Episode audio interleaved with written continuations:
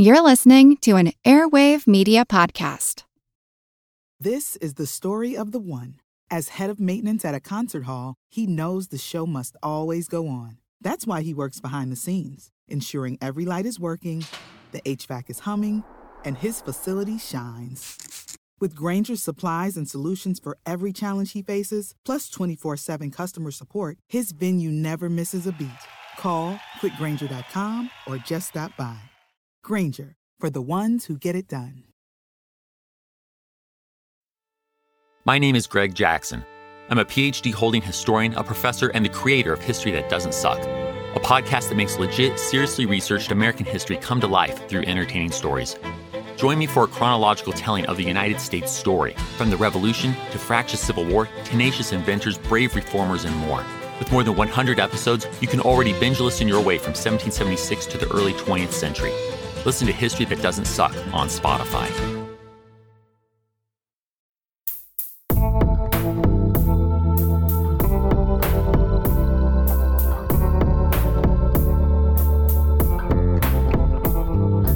Welcome to Historical Blindness.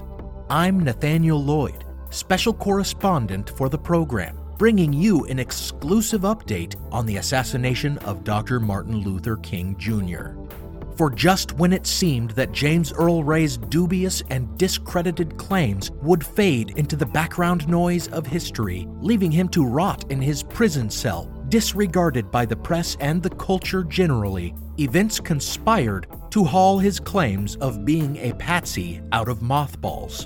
In 1993, on the ABC program Primetime Live, Sam Donaldson interviewed a beshadowed man on national television, and this man claimed to have accepted money and hired a gunman to murder Dr. King, making it clear that he had far more to say if he were granted immunity from prosecution. I just felt like the people should know what really happened.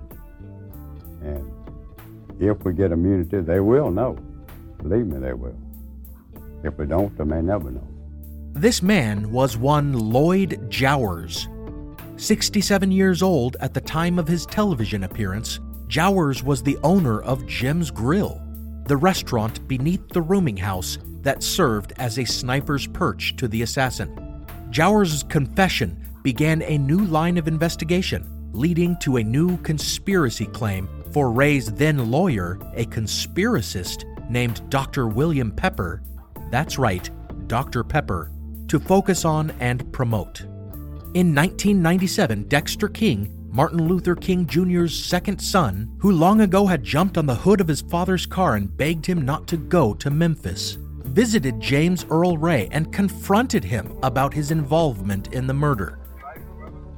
Dexter King arrived at this Nashville prison to meet the man serving time for the death of his father, Dr. Martin Luther King. Long anticipated uh, visit. The youngest son wanted to look into the eyes of a terminally ill James Earl Ray and ask one question in particular. Did you kill my father? King and Ray sat only three feet across from one another. King listened intently to a frail 69 year old Ray who was battling liver disease. Shockingly, he then announced on behalf of his whole family that they believed in Ray's innocence. Did you kill my father? No, no, I didn't know. I believe you, and my family believes you, and we are going to do everything in our power to try and make sure that justice will prevail. A few months later, Dexter also met with Lloyd Jowers. Likewise, the Kings believed that Jowers' testimony was the key to proving the murder of Dr. King had been the result of a conspiracy. This marked the beginning of a campaign by those who had survived Dr. Martin Luther King Jr. to get Jowers' story on the record. When they, along with Ray's legal counsel, failed to get Jowers immunity, Coretta Scott King brought a civil suit against Jowers, as well as against, quote, other unknown co conspirators, end quote, for the wrongful death of her husband, seeking only $100 in symbolic compensation, as their true goal was not monetary reward, but rather to finally get the truth. To some, the result was the final revelation of James Earl Ray's innocence and proof of a conspiracy to kill Dr. King. But sometimes the act of muddling or obscuring truth can masquerade as its disclosure, when in fact it's only making the truth harder to discern. Thank you for listening to this blind spot, the final installment of my series on the killing of Dr. King, the Jowers Affair.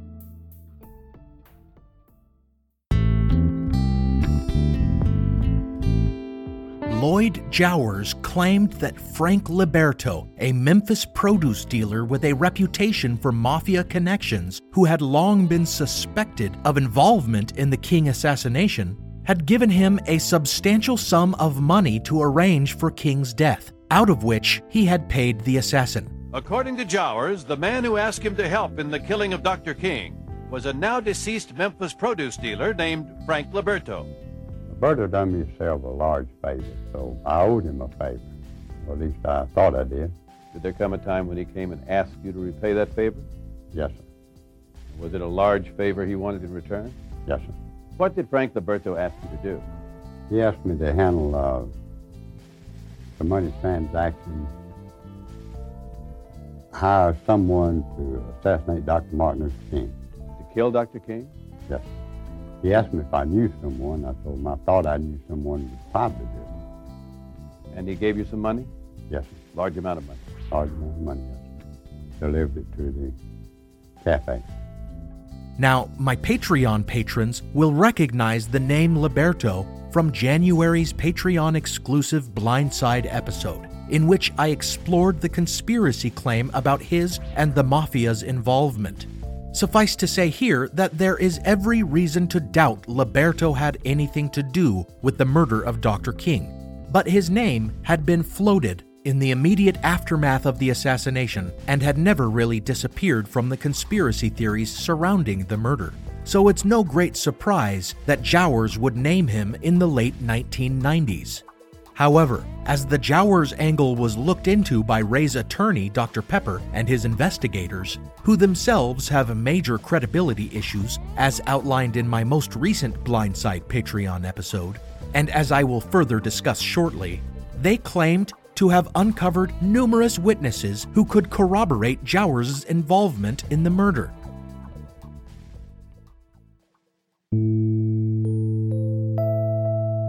One was a cab driver, James McCraw, who told an investigator on Dr. Pepper's team that Jowers had shown him a box with a rifle in it and bragged that it was the very rifle that had killed King. Another one was Bobby Spates, a waitress at Jim's Grill, who said Jowers had told her the day after the assassination that he'd found the murder weapon.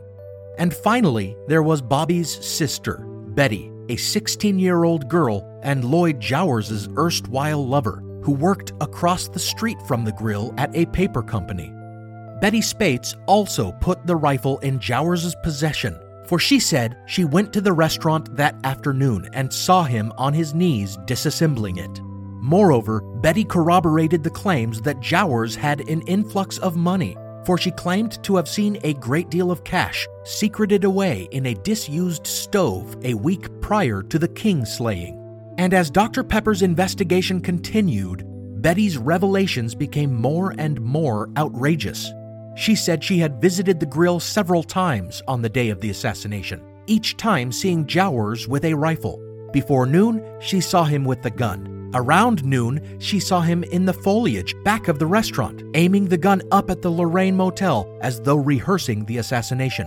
At around 4 p.m., she saw him disassembling the rifle. And then at 6 p.m., right after the moment of the assassination, when she had heard a firecracker sound, she saw Jowers running back into the restaurant by the back door, the knees of his trousers muddy, his hair disheveled, his face pale and agitated. In his hands was a second, different rifle from the one she had earlier seen him carrying. Not only did this testimony seem to corroborate Jowers' involvement, but it also contradicted his own claim that he had merely paid someone else to shoot King, instead indicating that he himself had been the shooter. And one other claim of Betty's tends to confirm that she was not conspiring with Jowers in a hoax. She said that a known employee of Jowers's, Willie Akins, had come into her home in the mid 1980s fired a gun into the sofa beside her, and told her that Jowers had paid him to kill her.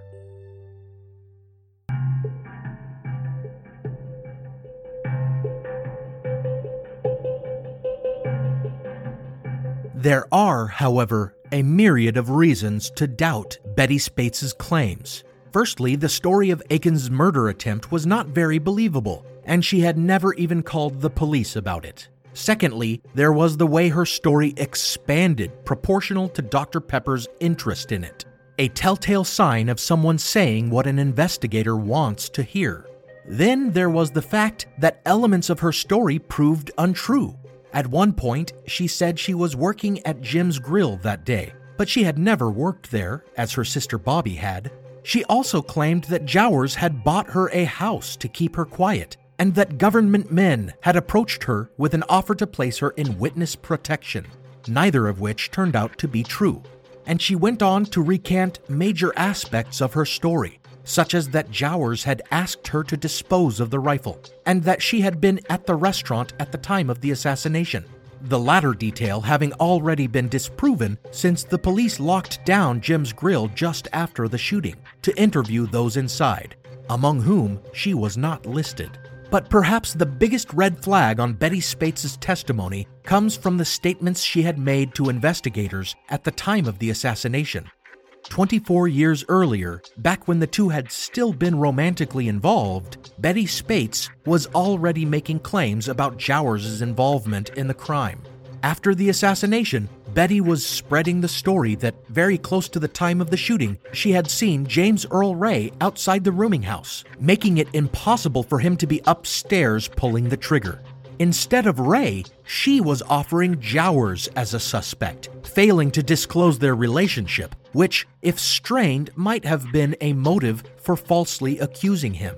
However, when Ray's prosecutors visited her in 1969, she admitted her claims were a hoax, explaining that she had been promised five grand to make the false statements by friends of Martin Luther King, who wanted to force investigators to expand their scope beyond James Earl Ray.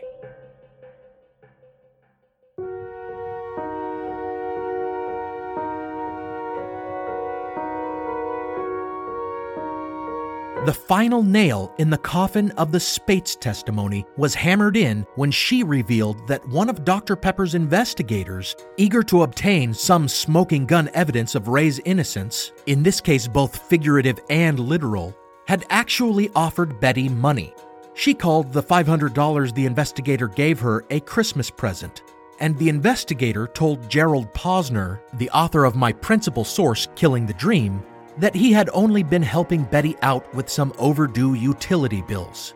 But Spates eventually made a clear confession that she had taken monetary compensation for the story that she offered. And this was not the only time that Dr. Pepper's team of investigators would prove themselves dishonest. At about the same time they were encouraging Betty Spates' stories, they had also found another woman, Glenda Grabow, who was willing to go on the record that she knew who Raoul was. She said she had been involved in an abusive relationship with him when she was 14, and he had admitted to her that he had killed Dr. King. On her testimony, Dr. Pepper tracked down an actual suspect, a Portuguese immigrant living in New York named Raoul, spelled slightly differently than James Earl Ray had always spelled it. Nevertheless, in 1995, after decades of playing coy and not identifying anyone as Raoul, Ray pointed at this suspect's photo and confirmed it was his mystery man. But there were numerous problems. Grabow's story was so implausible that Dr. Pepper himself left most of it out of his book. Besides his claims to have killed King, Grabow's Raoul was involved with Carlos Marcello, the famous New Orleans crime lord, and met with Jack Ruby, with whom Grabow says she was also romantically involved. Moreover, Grabow happened by chance to have seen her Raoul standing on the hood of his car outside the Houston airport upon JFK's arrival in Texas, training a scoped rifle in the president's direction asserting that she had accidentally foiled the first attempt on Kennedy's life, resulting in Raoul moving to Plan B at Dealey Plaza. Of course, none of this helped Ray, so Dr. Pepper omitted it.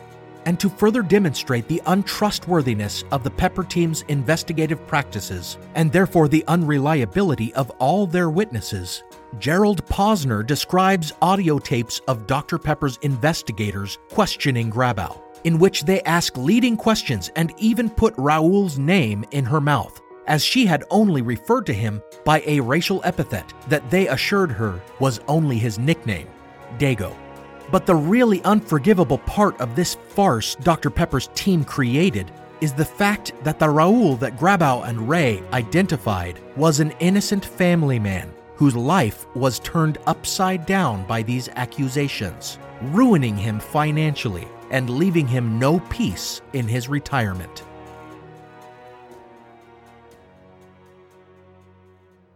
Now for a brief intermission.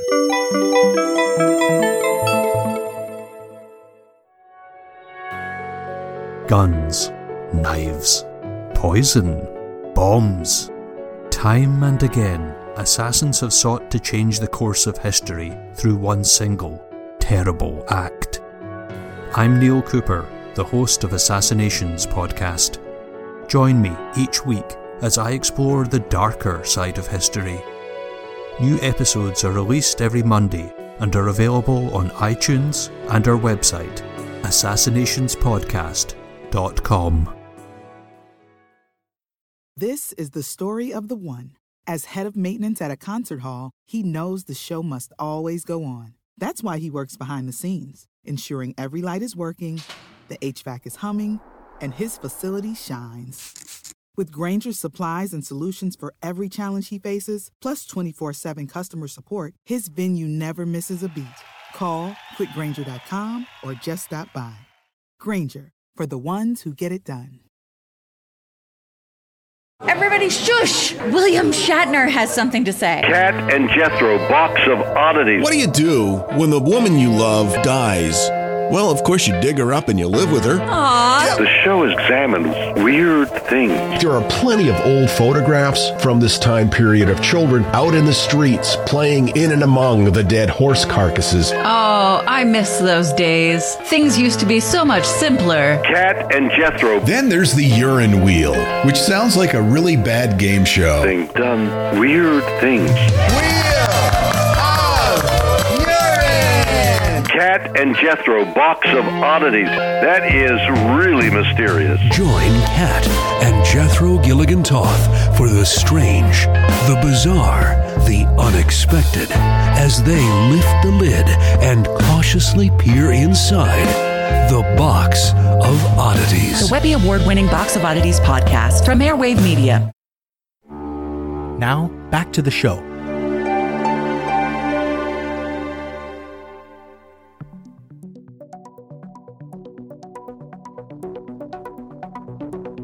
Likewise, then, considering the unprincipled techniques of Dr. Pepper's investigators, the statement of Betty's sister Bobby is also suspect.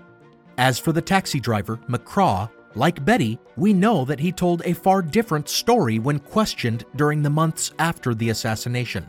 Back then, the only thing he had to say was that on the day of the assassination, he had picked up Charlie Stevens, the chief witness placing Ray in the rooming house, and that Stevens was drunk. But even this appears to be a fabrication, as taxi company records do not indicate he was even there. It's possible McCraw said what he did in order to corroborate the claims his friend Lloyd Jowers was making. So then, we must finally examine Jowers' own reliability, already troubled by the fact that he had been an alcoholic for decades, as attested to by his own attorney. But disregarding that, we see inconsistencies in the stories he has told about what happened that day as well. Originally, much like Betty Spates, Jowers only told authorities things that might help exonerate James Earl Ray, making one wonder if he too was hoping to claim the money Spates said was being offered by King's supporters. He said that at around 4 p.m., he saw the white Mustang out front, and inside his restaurant was a white man he didn't recognize, eating sausages and eggs. At 6 p.m., he said he heard the report of the rifle sounding like a skillet crashing onto the floor and walked toward the rear of the establishment to investigate. At that time, and just after, the white stranger was still present and asked him for a beer. But of course, this stranger could not have been Ray, because Jowers remembered that the Mustang had disappeared while the man remained. And the white stranger came back the next day, and the suspicious Jowers called the police, who identified him as a drifter named Gene Crawford. But this did not stop Jowers from spinning tales about the man, saying sometimes that he was a regular customer named Jim Sanders, and other times that he was a CIA operative named Jack Youngblood, neither of which are true.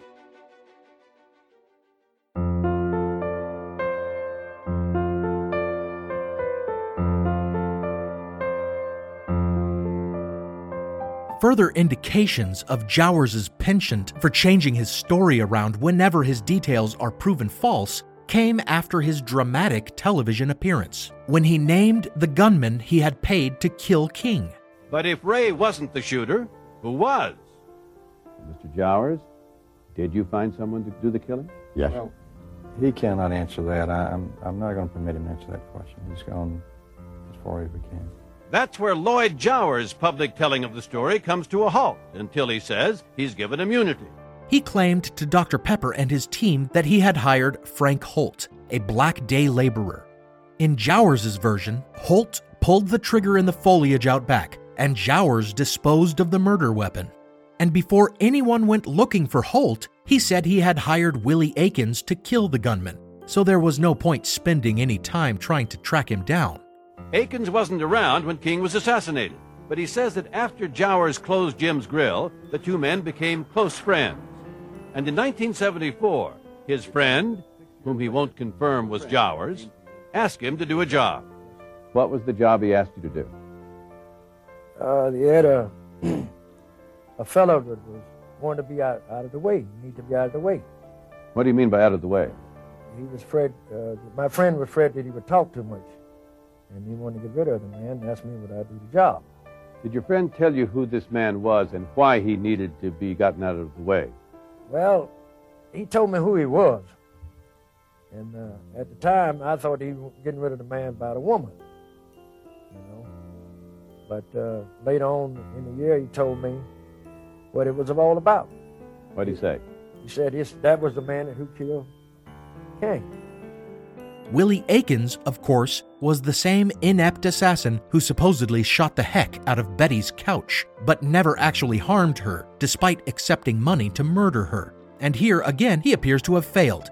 Akins said he found the man here in Memphis, whom he described as a slow acting, kind of retarded black man. But before he could get the chance to pop him, as he put it, the man disappeared. Holt was alive and denied involvement and even passed a polygraph. After this, Jowers began to claim that his co conspirators were members of the Memphis Police Department, and that the gunman in particular was Lieutenant Earl Clark. This time, he was slippery enough to only implicate men he knew were dead and could not defend themselves. In Jowers' favor, one might point out that he had nothing to gain from his confession. He was elderly. Perhaps the guilt had weighed on him and he only wanted to come clean before he died. But just as we know the Pepper team gifted some money to Betty Spates, there are indications that much greater promises of money were being made. In the end, when Betty Spates confessed that her story of seeing Jowers with the gun had come from Dr. Pepper's team, she also indicated that Jowers' attorney was involved. According to her, they wanted her to say she had seen Frank Holt hand the rifle to Jowers by the back door before running around to the street, where the police then led him right back in the front door of the restaurant. For the record showed that police officers had pushed Frank Holt into Jim's grill from the sidewalk that day. And they told Betty that if she said this thing, she and Jowers could divide $300,000. So if this story is true, then it's clear Jowers believed there was something in it for him to make his confession. After all, if he were only motivated by his guilty conscience, why would he play so coy and refuse to divulge any particulars until he had an immunity deal? Where this money might have come from is a trickier question. Perhaps there would be money in television appearances, like the one Jowers had already made, but not 300 grand. More likely, Dr. William Pepper anticipated his book, Orders to Kill, would make a killing, so to speak, and he could comfortably apportion a few hundred grand to the little people whose wild stories made it so incendiary. This was similar, in fact, to how James Earl Ray had managed to obtain the services of so many famous lawyers by offering them a slice of the money his story would make. But of course, Dr. William Pepper and his team could not have made a media circus of James Earl Ray's case some 30 years after the assassination without some help. One figure that helped to keep the case in the limelight was Judge Joe Brown, whom you may know as a television personality. You sure the two of you hadn't been drinking? A passion for justice, Judge Joe Brown.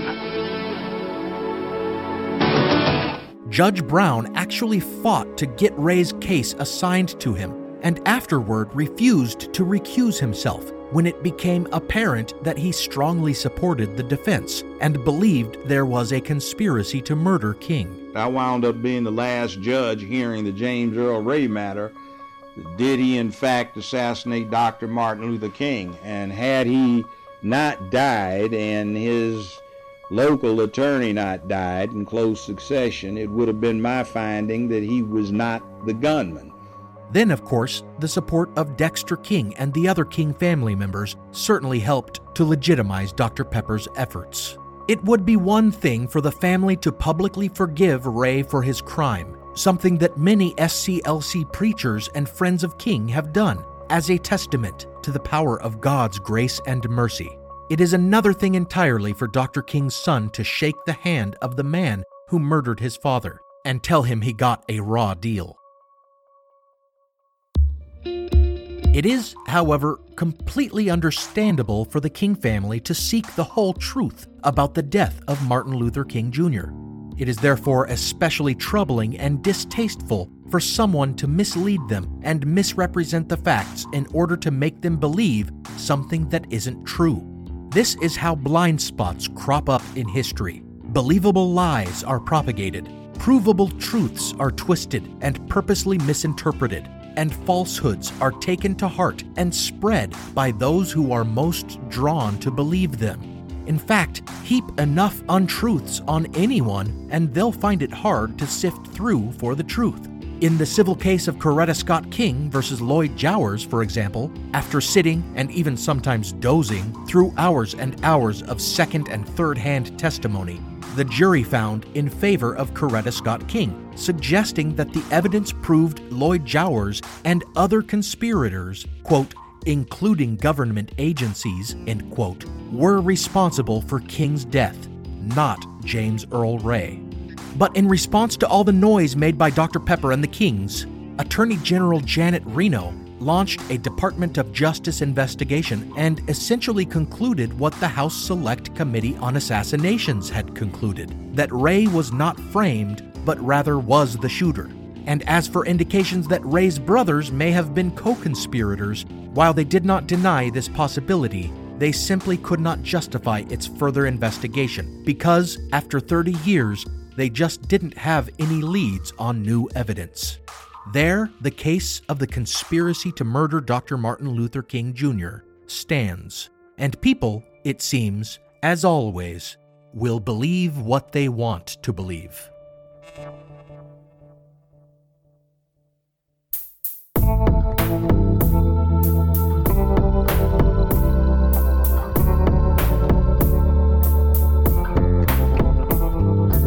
Thank you for listening to Historical Blindness, the Odd Past podcast. If you enjoyed this extended series, let me know on Twitter, Facebook, and Instagram. And make sure you pick up a copy of my principal source, Killing the Dream by Gerald Posner, by visiting the website and clicking on books to find the episode reading list. You can pick up my book on Mormonism and Freemasonry there as well. Much of the music on this episode was provided by film composer Alex Kish.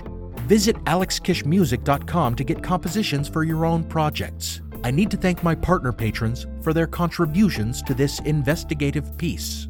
Thanks, Marina, Joe, Michael, Jacob, Diane, and David. let's put this story to bed. Until next time, when Dr. Pepper shows up, promising you money if only you'll declare publicly that you want to be a pepper too, ask yourself, at what cost?